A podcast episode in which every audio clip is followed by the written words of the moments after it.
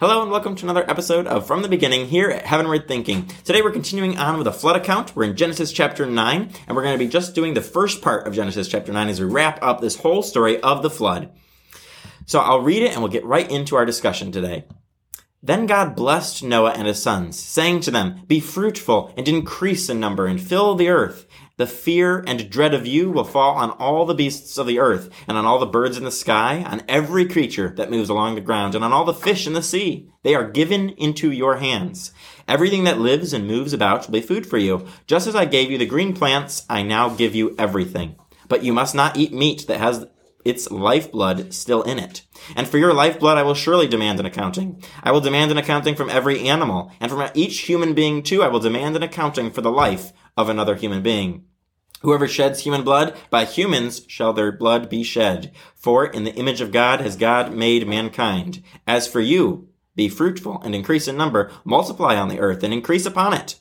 Then God said to Noah and to his sons with him, I now establish my covenant with you and with your descendants after you, and with every living creature that was with you, the birds, the livestock, and all the wild animals, all those that came out of the ark with you, every living creature on earth. I establish my covenant with you. Never again will all life be destroyed by the waters of a flood. Never again will there be a flood to destroy the earth. And God said, This is the sign of the covenant I am making between me and you and every living creature with you, a covenant for all generations to come. I have set my rainbow in the clouds, and it will be the sign of the covenant between me and the earth. Whenever I bring clouds over the earth and the rainbow appears in the clouds, I will remember my covenant between me and you and all living creatures of every kind. Never again will the waters become a flood to destroy all life. Whenever the rainbow appears in the clouds, I will see it and remember the everlasting covenant between God and all living creatures of every kind on the earth. So God said to Noah, This is the sign of the covenant I have established between me and all life on the earth. So here in just these first uh, 17 verses, we have so many different important points. We're going to tackle them one at a time. Starting in the first few verses, we have uh, a command that God is giving to Noah and his sons. First, we have uh, God blessed Noah and his sons and told them to be fruitful and increase in number and fill the earth. Once again, uh, mankind is told to multiply. Mankind is told to fill the earth. And, and, then we have the fear and dread of all the beasts will fall on you and that every creature was given into the hands of Noah and his sons, that every creature was given to them for food as well, uh, not just the herbs, not just the plants. In the beginning uh, of Genesis, we talked about how mankind was not originally uh, created to eat meat. Uh, we were uh, told to eat uh, the plants, the fruit of the trees, all those things, not uh, animals. We were not given permission to eat animals. And it's not until Genesis chapter 9 where we are given permission by God directly to eat meat and that uh, we are able to do that without eating the lifeblood in the animal. We're not supposed to have the blood, uh, for that is the, the life of the animal or of a human being. Uh, as God says in this chapter. So it's important that we see here there is something changing in the world. We have uh, mankind being allowed to eat uh, totally different uh, than they were before. They are given not just the plants for food, but the animals. That's an important thing that we know uh, chronologically uh, so that when we look at fossil layers, we see that if there's an animal eating another animal or a, a person who had an animal in their remains, uh, then we have to see that that would have happened uh, after the flood, not before. That once again points to uh, a total refutal of any idea of millions of years or billions of years, because you can't have millions and billions of years of humans uh, and animals eating each other when they were not able to eat each other, when they were not given that permission. And when we see what Scripture says that we were originally created to eat uh, plants uh, until after sin. So when we look at the fossil layers, we're able to easily see, hey, a flood makes sense of why there's these fossil layers, and then why we see these things of animals eating other animals. We see that because Genesis 9, where God gives permission for animals to be eaten, not just plants. So this is an important thing that we see. It should boost our faith and our confidence in what Scripture says and in what we see in the world uh, by uh, evidence that we see in the fossil layers uh, and all kinds of stuff like that. It, our faith is rational, it's reasonable when we look in Scripture and see what does Scripture say and how can we see it applied in life and not let other outside uh, scientific uh, quote unquote sources try to tell us what we have to believe. No, we need to see what Scripture says and that should inform our beliefs and they are rational uh, as we've said before and as we've seen in scripture. So that's an important point in the beginning here. And then we see that uh, God uh, provides a warning for human beings that uh, whoever sheds human blood by humans shall their blood be shed, for in the image of God has God made mankind. Once again, we see that mankind was made in the image of God, that we were set apart from creation. We were created differently. We weren't created like all the other animals. God uh, breathed life into us and made us in His image. And that is an important concept for us as, as human beings and as Christians to understand is that the life of a human being is sacred. The life of a human being is valuable. That's why here at Heavenward Thinking, we are advocates for the unborn, where we stand against abortion because we see here that every human being is made in the image of God, just as we saw in, in Genesis 1. We talked about in Genesis 2 as well. Uh, it's so important for us to see uh, the sanctity and the value of life because uh, God makes a huge deal about it. So we should make a big deal about it as well. That's why here at we're thinking that we are so uh, strong for pro-life and why we are against violence uh, of all kinds like this where we shed human blood we are supposed to take human uh, life very seriously uh, and very sacred not uh, go out and just kill people whenever we feel like it or, or have anger towards people whenever we like it. We, are supposed to value other people. And that includes uh, the lives of those um, babies uh, who are in the womb still. And that is an important thing that stands against what a lot of Christians are doing now, where they are uh, throwing out the sanctity of life, where they're just saying uh, it's uh, whatever they want and, and, it's okay because it's other people's choices. But when we see that the choice uh, encroaches upon what God says, and when it goes against what God says, when it goes against the value of human life that God ordains here in Genesis 9, in Genesis 1, in Genesis 2, we see that all throughout Scripture. We need to be very, very careful as Christians that we're not straying from what Scripture says, and that we remain committed to what God's Word and God's authority says, not what man's Word and man's authority says. And that's been a, a constant thing we've been seeing, this battle between God's Word, God's uh, authority, and man's Word and man's authority. We've been seeing that battle throughout all these first nine chapters of Genesis, so we're going to keep seeing that.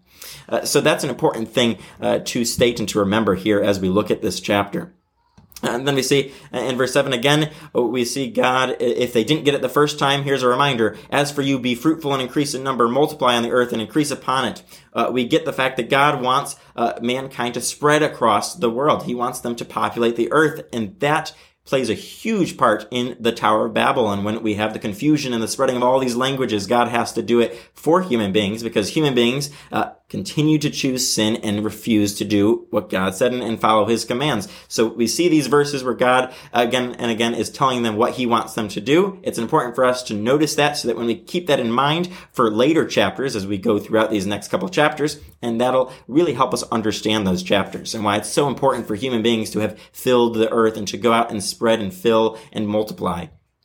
And then in verse 8, we have another uh, important thing where God is establishing a covenant with Noah and his family and with uh, all the creatures of the world. Uh, he says, I will establish my covenant with you. In verse 11, never again will all life be destroyed by the waters of a flood. Never again will there be a flood to destroy the earth. Now that doesn't mean there aren't going to be floods. We've seen tons of local floods. Uh, it happens every year. All the time we have uh, small floods, but we haven't seen a worldwide flood that wipes away everything. It's another key aspect of our beliefs here, why we believe in a global flood, because it wouldn't make sense for it to have been a local flood if God is saying, I will never send a flood like I did this time, uh, because we see local floods. So as Christians, uh, when you hear concepts of maybe it was a local flood, maybe it didn't really cover the whole world, well, we should come to Genesis chapter 9 and see that it wouldn't make sense. Otherwise, we're saying that God is a liar when he says he wasn't going to send another flood like he did and we still see local floods. So it points to this global flood that we believe in as founded in scripture. And that's important for us to understand. And then in, in verse 12, uh, we, in 13, we see that God gives a sign of the covenant he's making between, and it is for every living creature for all generations to come, it says in verse 12. And it's the rainbow. I have set my rainbow in the clouds, and it will be the sign of the covenant between me and the earth. Whenever I bring clouds over the earth and the rainbow appears in the clouds, I will remember my covenant between me and you and all living creatures of every kind. Never again will the waters become a flood to destroy all life.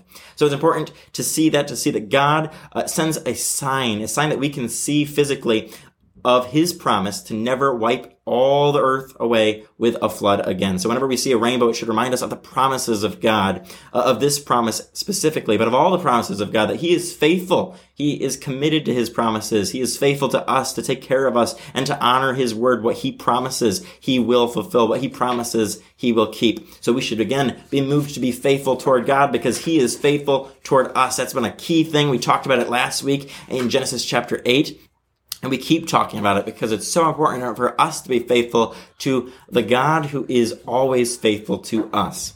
Another thing to point out here in uh, this chapter is the sign of the rainbow. It's a controversial topic nowadays in Christianity because we have the whole uh, pride flag that has tried to commandeer and change the rainbow and take a color away from it and make it their own.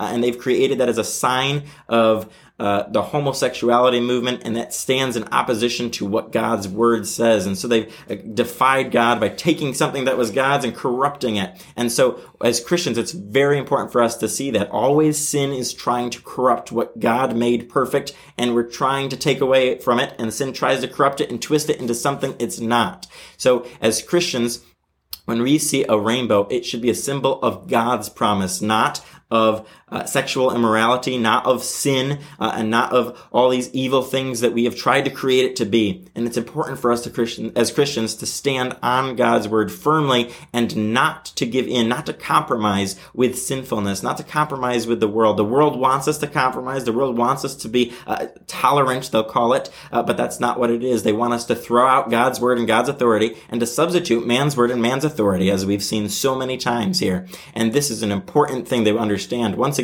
we see that in the first few chapters of Genesis, there was created male and female. We've seen it again and again and again. It points out, God points it out again and again through scripture that there was created male and female, male and female. And the first marriage as a model for all marriage was supposed to be one man, one woman in the context of marriage, uh, to have uh, that special marriage relationship.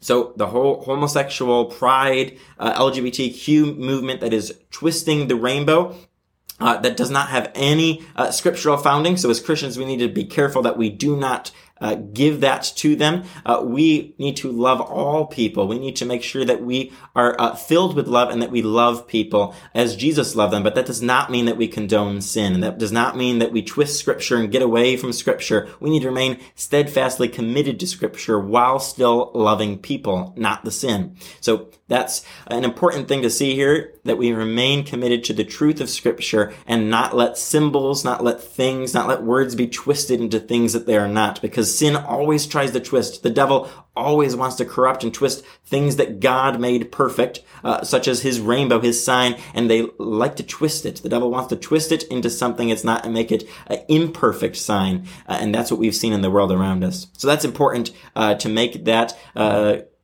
concept well known in this chapter. And then we see, uh, once again, uh, that this sign, this rainbow is the sign of the covenant that God has established between me and all life on the earth. Uh, God keeps in these first few chapters repeating certain words, certain phrases, certain concepts over and over and over. And, and it just shows the faithfulness of God in this verse right here. It shows that he is completely serious about his covenant, that God is going to be faithful to his covenant, and that we should be faithful to God. And we should remember that in our own lives, God is always going to be faithful, and we should too. We should be living our lives uh, as Noah did, as we've talked about. As now we're at the end of the flood story, we need to make sure that we are approaching life in the way that Noah did, where he obeyed God. He did everything, as scripture says, he did everything that God commanded him to do. We should be doing the same thing in our own lives, and we should be trying to uh, be righteous in a dark generation. We should be shining lights the light of Christ in a dark generation. And we see that in our own world today. It's a perfect chance and opportunity for us as Christians to shine in the midst of darkness, to shine brightly for Christ, and to try to point people back towards Jesus, back towards truth, back towards God's truth, which is scripture, the scriptural foundation for all of our beliefs. And we need to point people to that. Otherwise, they're going to be totally tossed around by all kinds of craziness and have a really unsolid foundation of worldliness where it's all based on man's word and man's authority. We really need to get back to God's word and God's authority. So I hope you've been challenged today. This is a very uh, challenging chapter, Genesis chapter 9, and we're going to next week uh, be working on uh, Genesis chapter 9, uh, the end of that, and working in, in chapter 10. We're going to see the table of nations, and we're going to keep moving forward as we continue to progress from the beginning. So I hope you'll uh, read and get into your scripture, see what scripture has, re- refresh your mind with what we've already studied, and, and look ahead to what we're going to study, and then join us next time for another episode of From the Beginning here at Heavenward Thinking.